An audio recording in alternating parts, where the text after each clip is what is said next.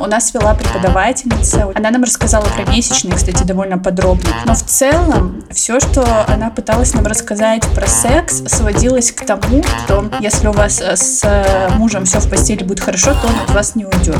Я помню, когда у меня начала болеть грудь, когда начала немного расти, я думала, я умираю, ну там же сердце, понимаете? Короче, все опять тащат по себе женщины. Мама девочки, как самоответственные взрослые, а все детям объяснила. Всем привет! Это подкаст «Женщины и все», который делает команда издания «Горящая изба». Мы рассказываем про все, что может быть интересно женщинам и делаем подкаст на самые разные темы. От необычных сновидений до выгорания, синдрома самозванца и других аспектов психологии, которые нас волнуют. Я Лера Чебедько, редакторка подкастов «Горящей избы». А вместе со мной главный редактор Таня Никитина. Привет. И выпускающий редактор Вика Анистратова. Привет.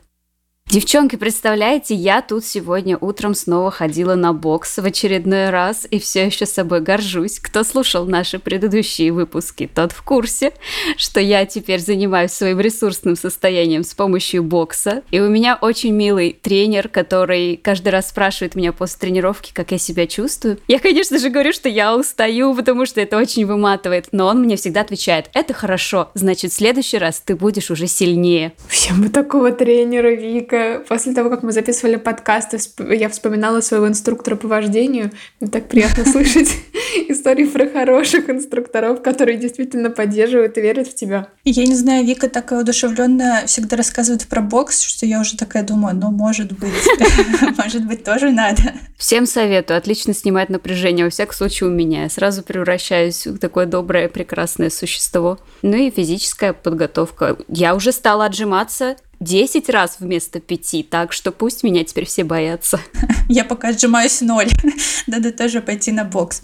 Окей, вернемся к теме сегодняшнего нашего выпуска. Дело в том, что я так подумала, что у нас на сайте в последнее время выходит очень много классных текстов про секс. За это спасибо нашей авторке Тане Тювилиной, которая занимается секс-просветом наших читательниц. Например, обязательно почитайте ее текст про то, зачем женщины симулируют оргазм или вообще как как понять, что у тебя оргазм. В моей авторской карьере э, был всего лишь, по-моему, один э, текст про секс. Я писала про то, сколько нормально заниматься сексом, и общалась с сексологиней, и тогда на самом деле всего за один текст у меня вообще открылись глаза на многие вещи.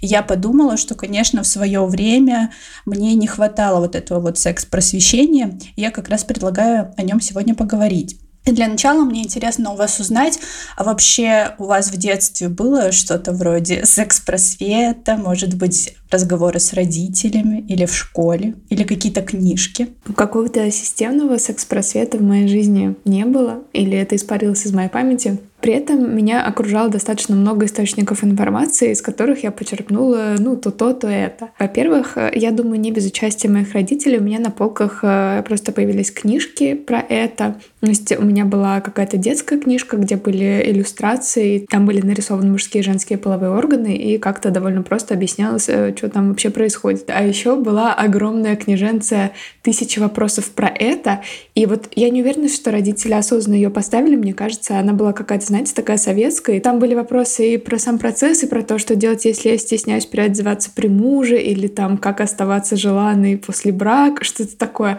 Вот. Но она была сложным языком написана, я думаю, она была не для детей, я тут почти ничего не запомнила. Но, кажется, самым главным сет-просветом для меня стали э, странички с вопросами про секс в журналах, типа, знаете, «Браво», или Girl, Yes, вот что-то такое. Э, я их читала, и там в каждом номере была страничка, где подростки могли задать вопрос эксперту и получить какой-то понятный ответ. По-моему, они были достаточно хороши. И мне э, на всю жизнь что-то запало в душу. История какого-то мальчика, который написал, что ему больно писать. И эксперт э, ответила ему в общем, заголовок звучал так. «Руки надо было мыть, братан». Я рассказала ему, что если ты мастурбируешь, нужно мыть руки, гигиена, это очень важно. Вот, я, с одной стороны, очень смеялась, с другой стороны, очень хорошо запомнила. Я, знаешь, в Браво тоже запомнила э, один раз э, вопрос, который тоже запал мне э, в душу, в память очень сильно. Какая-то девушка написала, что у них с молодым человеком во время секса порвался презерватив, и она не знает, что теперь делать, и боится, что забеременеет. Ой, сколько же она, я... интересно, ждала ответа да, на вопрос журнале. я тоже об этом подумала, что как долго, наверное, ей отвечали. И ей там э, ответили, что, ну, в общем, нужно было сразу сказать кому-то из взрослых.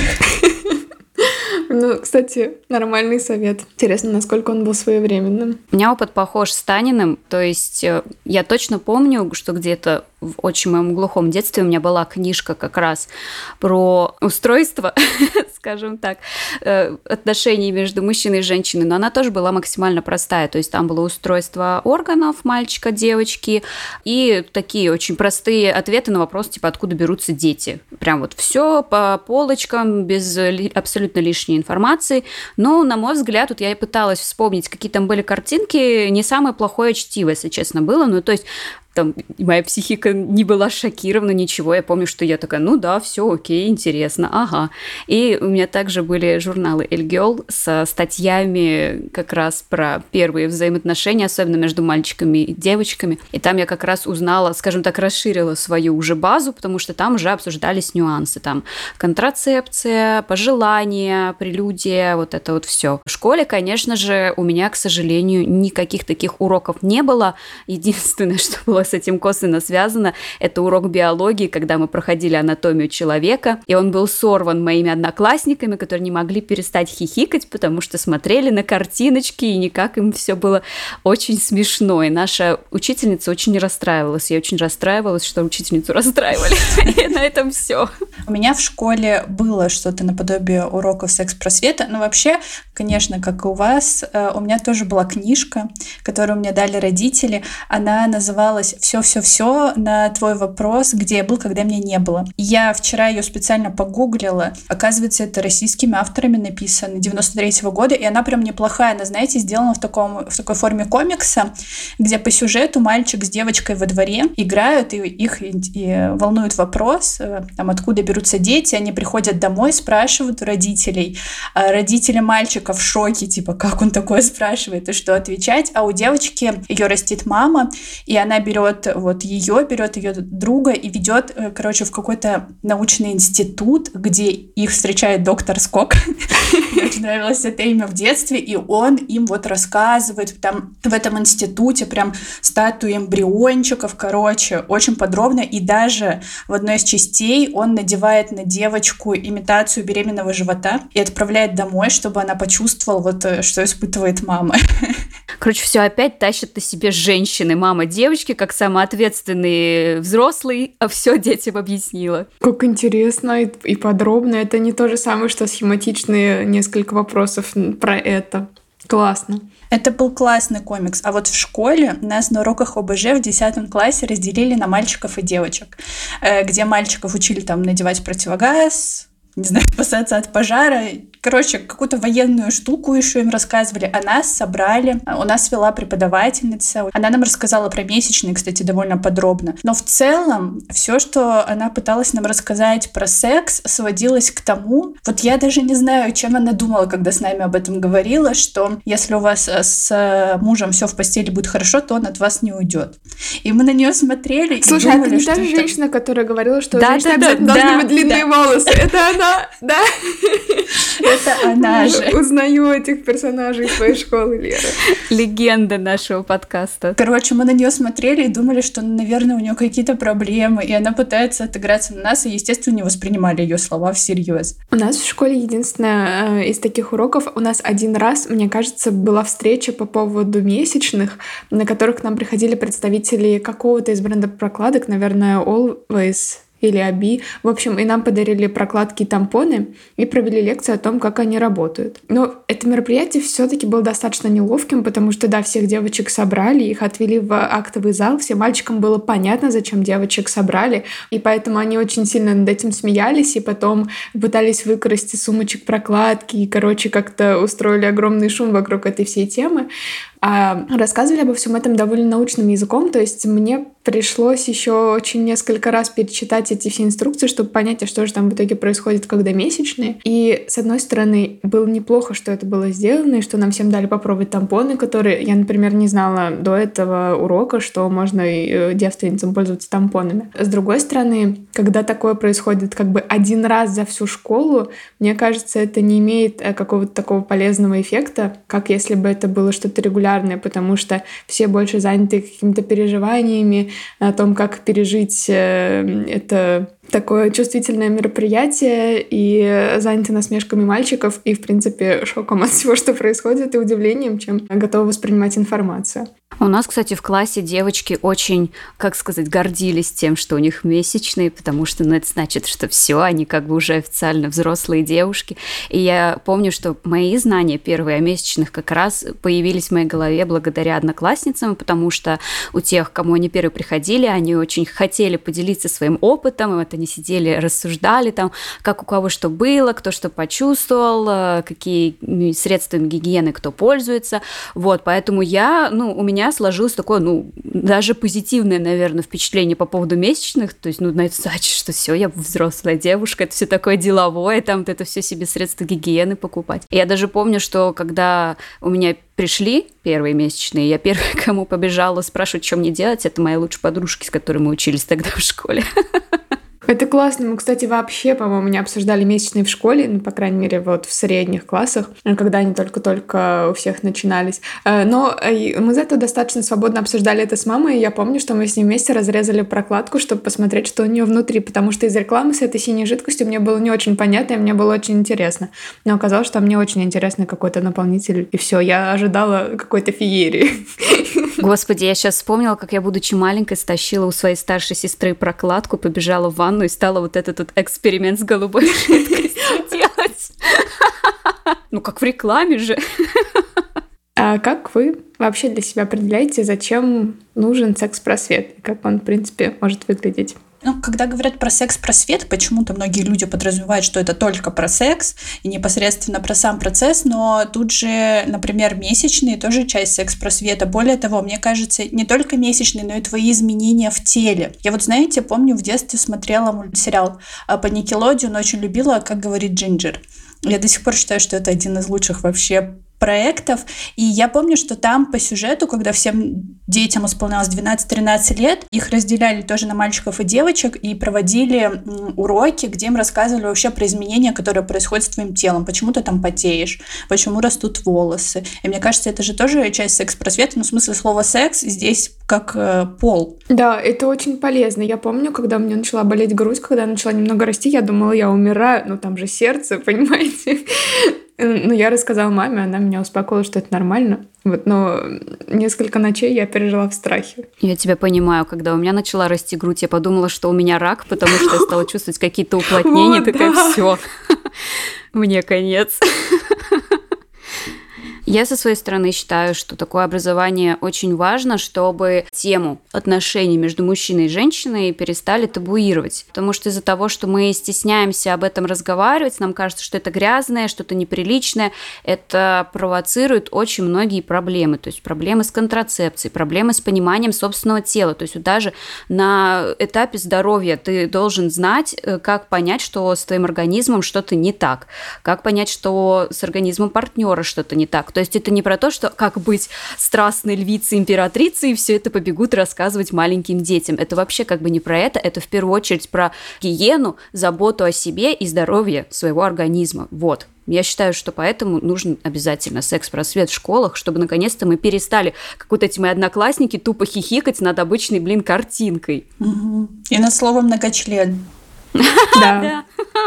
Было. Было. Мне кажется, тут есть еще один такой ультимативный аргумент — это детская безопасность, э, потому что когда мы занимаемся секс-просветом, то самое главное, мне кажется, что мы делаем, это мы разговариваем про секс словами через рот. То есть э, понятно, что если взрослые заметно боятся называть там э, вещи своими именами, боятся говорить член или вагина или там даже грудь, то если ребенок окажется в ситуации, когда его безопасность, его границы нарушены, ему просто не найдет слов, чтобы рассказать об этом, этом и окажется в опасности. Кроме того, если ребенок не знает в принципе о том, как устроено вот интимное взаимодействие между мужчиной и женщиной, то он не может, получается, отличить вот дружеское взаимодействие от интимного. То есть где вот заканчивается эта граница? Вот обниматься с друзьями — это окей, а, не знаю, видеть друг друга голыми — это окей, а если тебе положили руку, там, не знаю, на грудь, это окей. Ну, в принципе, врач же это делает, может быть. И мне кажется, что ребенок не должен сам решать для себя эти вопросы, сомневаться и переживать.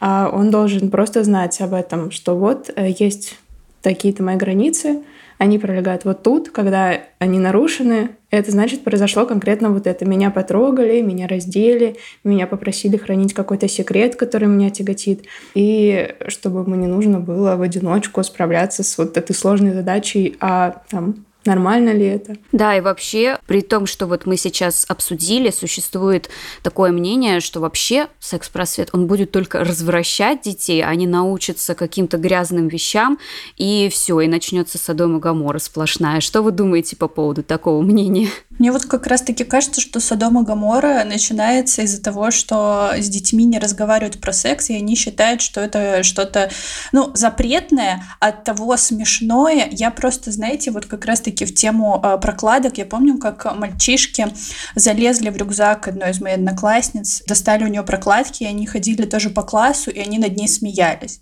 Был момент, когда пацаны притащили в школу презервативы и надували их, и ты вот смотришь на них, и тебе кажется, что это все какое-то грязное, очень неприличное, потому что все над этим смеются, а если бы как будто бы дети были знакомы с этим, это бы не вызывало такой восторг, им бы вообще все равно было. Ну, презервативы и презервативы, прокладки, прокладки, ну, карандаш, да. ручка, ластик.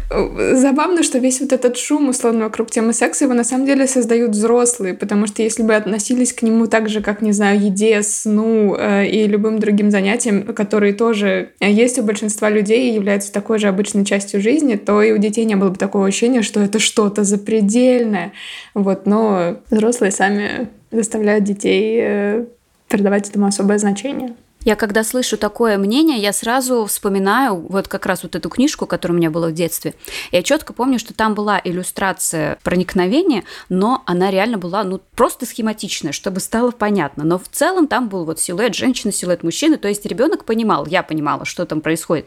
И вот что-то думаю, вот казалось бы, я что-то вроде не выросла какой-то извращенкой, я вроде ничего такого криминального не не делаю в своей интимной жизни. Хотя, казалось бы, мне было, ну сколько, наверное, лет пять, когда я читала эту книжку, ну то есть совсем еще малек. И да, из-за того, что мы начинаем считать, что эта тема запретная, эта тема грязная, она действительно начинает провоцировать э, всякую грязь потому что люди не понимают, как с друг другом общаться.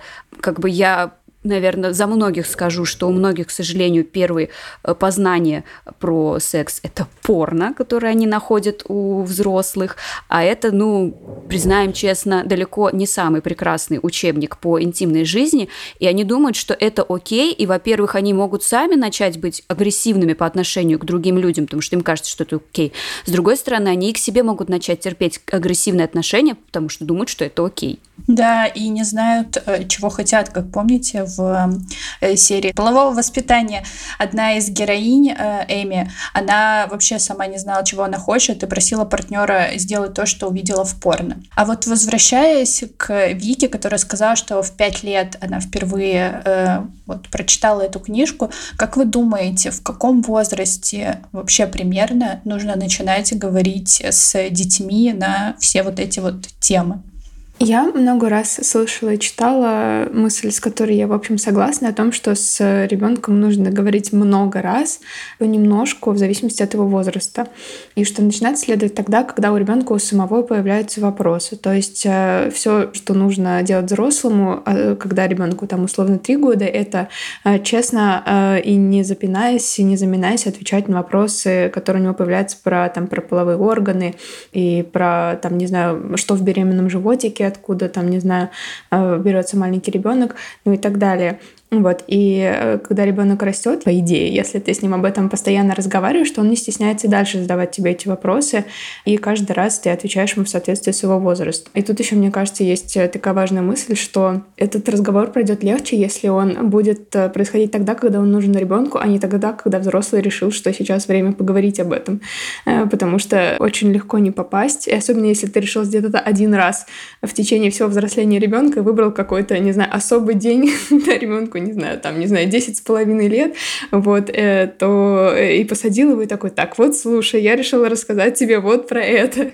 Кажется, это, наверное, лучше, чем ничего, вот, но все равно можно либо опоздать, либо быть преждевременным. Кстати, у нас на сайте есть очень классный текст, как говорить с ребенком про секс, который написала наша Даша Полещикова.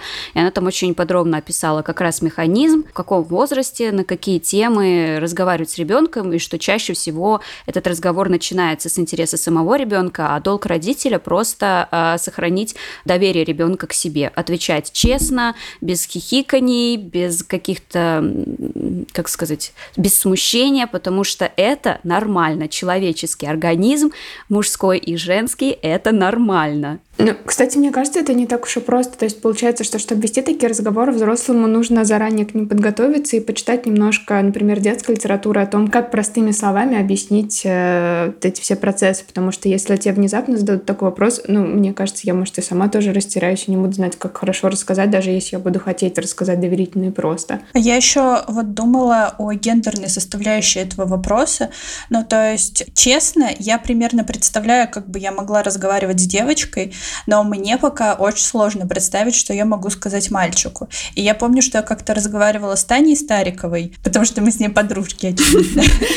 Э, на самом деле я брала у нее интервью, и вот она рассказывала, что они договорились э, со своим э, мужем, что вот какие-то вопросы, которые касаются тела ее сына, берет на себя мужчина, потому что, ну, как бы он его лучше понимает. Но Таня, в свою очередь, например, готова поговорить с ним про отношения, про взаимодействие с девочками. Правда, он у нее вроде маленький, ему там что-то 7 лет, и пока она ему только объясняет, что если тебе девочка нравится, дергать ее за косичку, это не знак внимания. Это уже немало. Вы не все знают это. Да, это очень классное интервью. Я тоже очень вдохновилась, когда его читала. Но это, конечно, мы говорим про такие идеальные условия, когда семья полная, есть э, мама, есть отец. К сожалению, так происходит не всегда. И я периодически думала, вот что будет, если у меня будет сын, но я его буду воспитывать одна. И, ну, наверное, единственный тут выход – это пополнять собственную базу, потому что я, как человек, который работает в издании для женщин, уже достаточно много знаю об устройстве женщин, женского организма, но о мужском практически ничего не знаю. Так что, наверное, тут только вариант самому узнавать и как-то это тоже стараться преподносить ребенку. Ну, потому что ну, не оставишь же ты мальчика без знаний просто потому, что нету рядом мужчины, который ему расскажет. Либо, кстати, еще вариант обратиться к взрослому мужчине, которому все доверяют, что он сможет это рассказать. Мне кажется еще важным, чтобы э, мальчики получали информацию не только об устройстве организмов мальчиков, а девочки не только об устройстве организмов девочек. Потому что, например, если бы родители рассказывали мальчикам о том, как устроен женский организм, как себя девочки чувствуют во время месячных, э, то, возможно, они бы не э, устраивали э, гонки по классу с прокладками, а наоборот относились к девочкам эмпатично, и это бы самим девочкам тоже помогало проживать это время и способствовало установлению доверительных отношений в классе между мальчишками и девчонками. А вообще, кажется, все эти вопросы также решаются не только внутри семьи, но и э, сексуальное просвещение в школах могло бы очень-очень сильно облегчить родителям эту задачу. Вот как вы себе представляете вот прям идеальные уроки сексуального просвещения в школе? Вот как бы вот вы хотели, чтобы было у вас и там у ваших детей? Мне кажется, что самое главное это выбрать правильного человека, потому что, например, учительница биологии не всегда для этого подходит,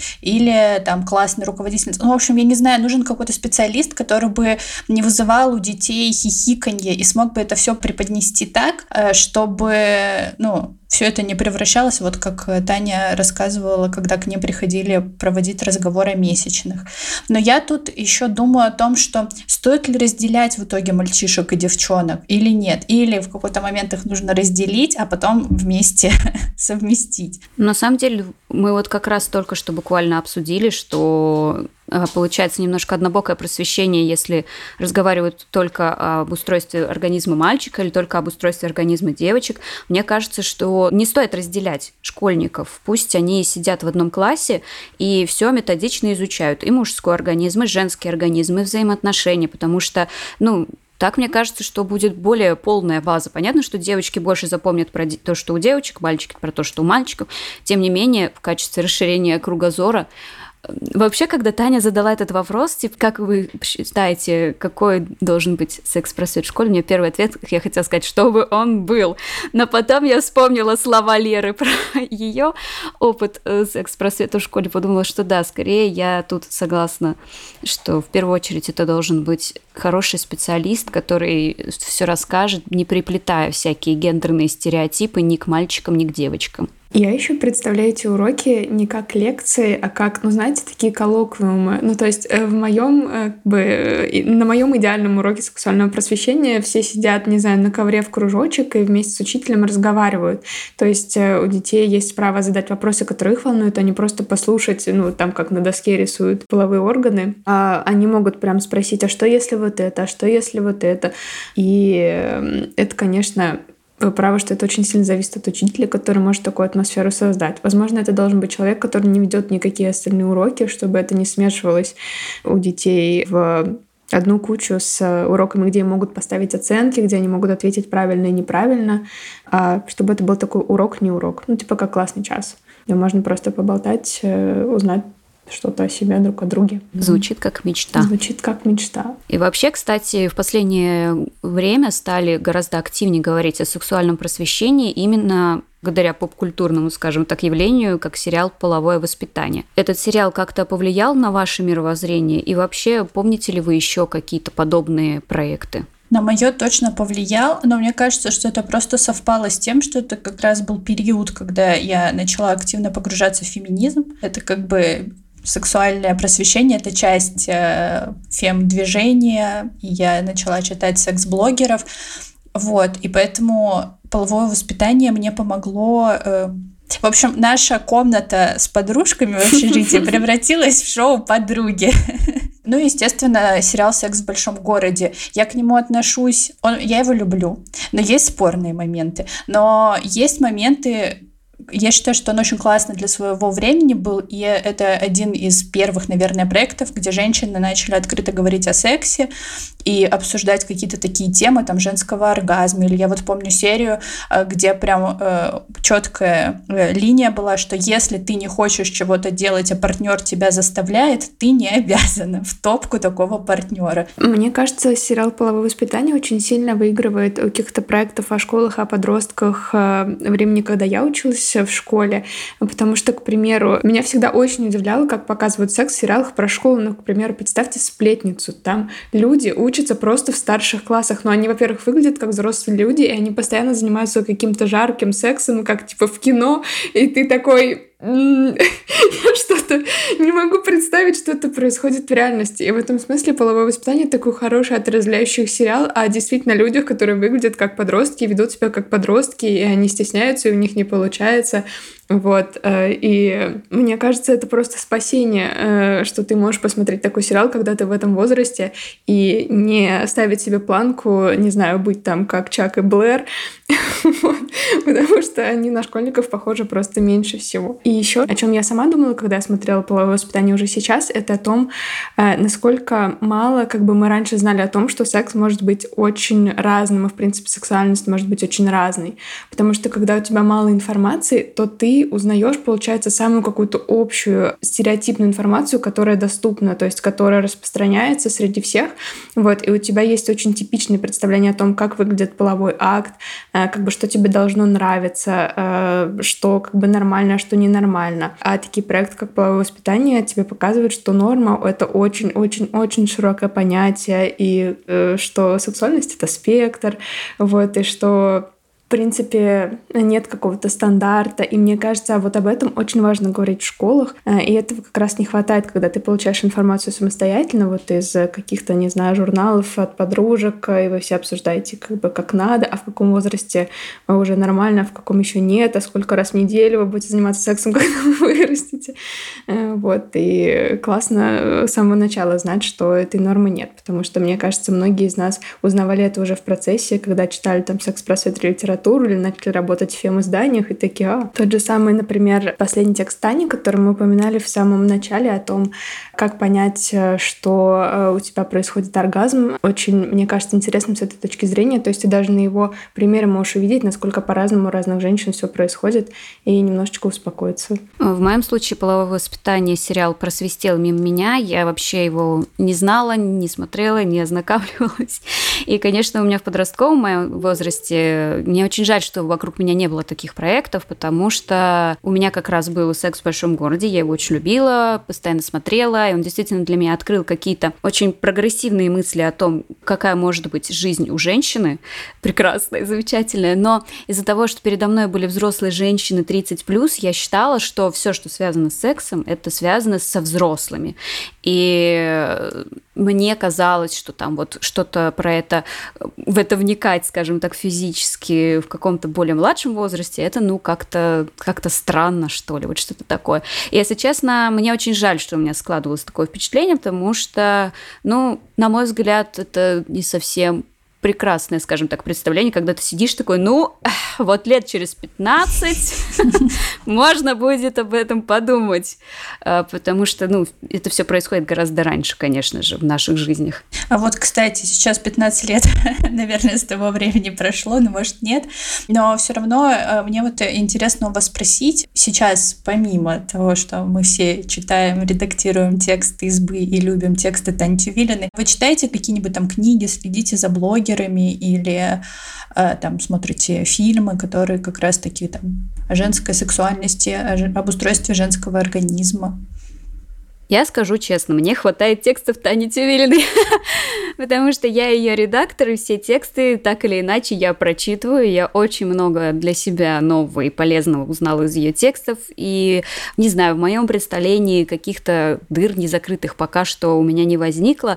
До этого я помню, что я читала на одного блогера, смотрела, это была Маша Давай, очень классная, очень бодипозитивная, но в какой-то момент я от нее отписалась и отошла от этой всей темы.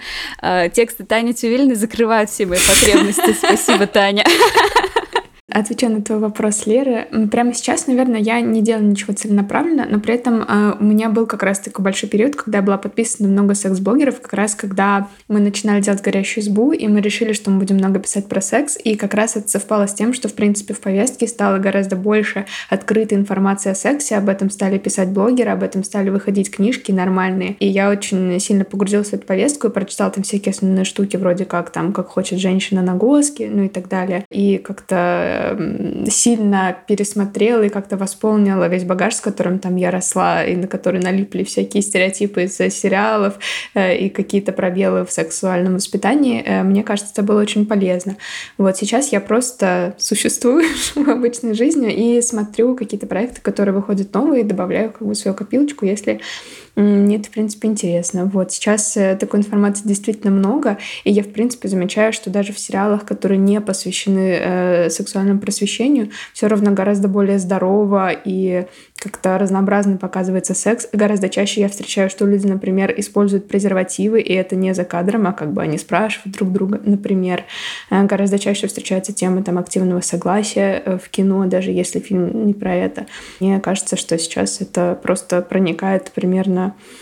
ну, во всю культуру, и это очень хорошо. Да, я тоже так думаю, что даже если ты не ставишь себе там целью следить за э, сексуальным просвещением и как-то сексуально просвещаться, ты не сможешь этого избежать.